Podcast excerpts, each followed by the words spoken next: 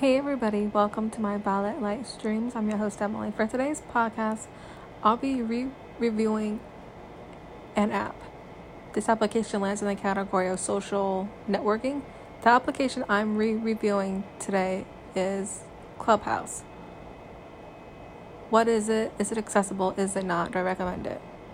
I have just recently got into Clubhouse to join Clubhouse, you have to be invited with a link, and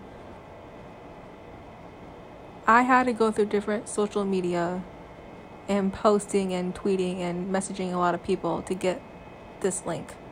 So I have just recently got into it. So, what are my experiences now that I have joined Clubhouse? So, what Clubhouse is first, it is a place where people can talk one on one and group discussions with just your voice. You're able to add moderators, host, and you're able to talk one on one with different people. You're able to search for different topics and you're able to edit your profile. And you're able to choose what topics you want to be involved in. You're able to raise your hand as a speaker or a guest or just a listener.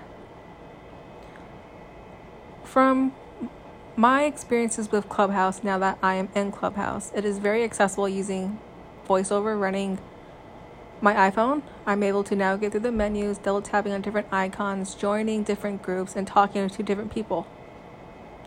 Now that I'm in Clubhouse, I do recommend Clubhouse if you love audio voice messaging with other people all over the world. And there's so many interesting topics and discussions to be a part of. So I do recommend Clubhouse, but something to be aware of. You have to be patient when getting an invite code. And once you do have an invite code, you are able to use your invite code that you have to invite other people.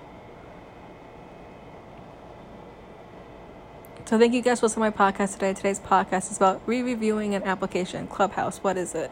If you guys found this podcast episode to be educational and helpful to you, please feel free to share this podcast to your family and friends. Thank you guys for listening to my podcast today.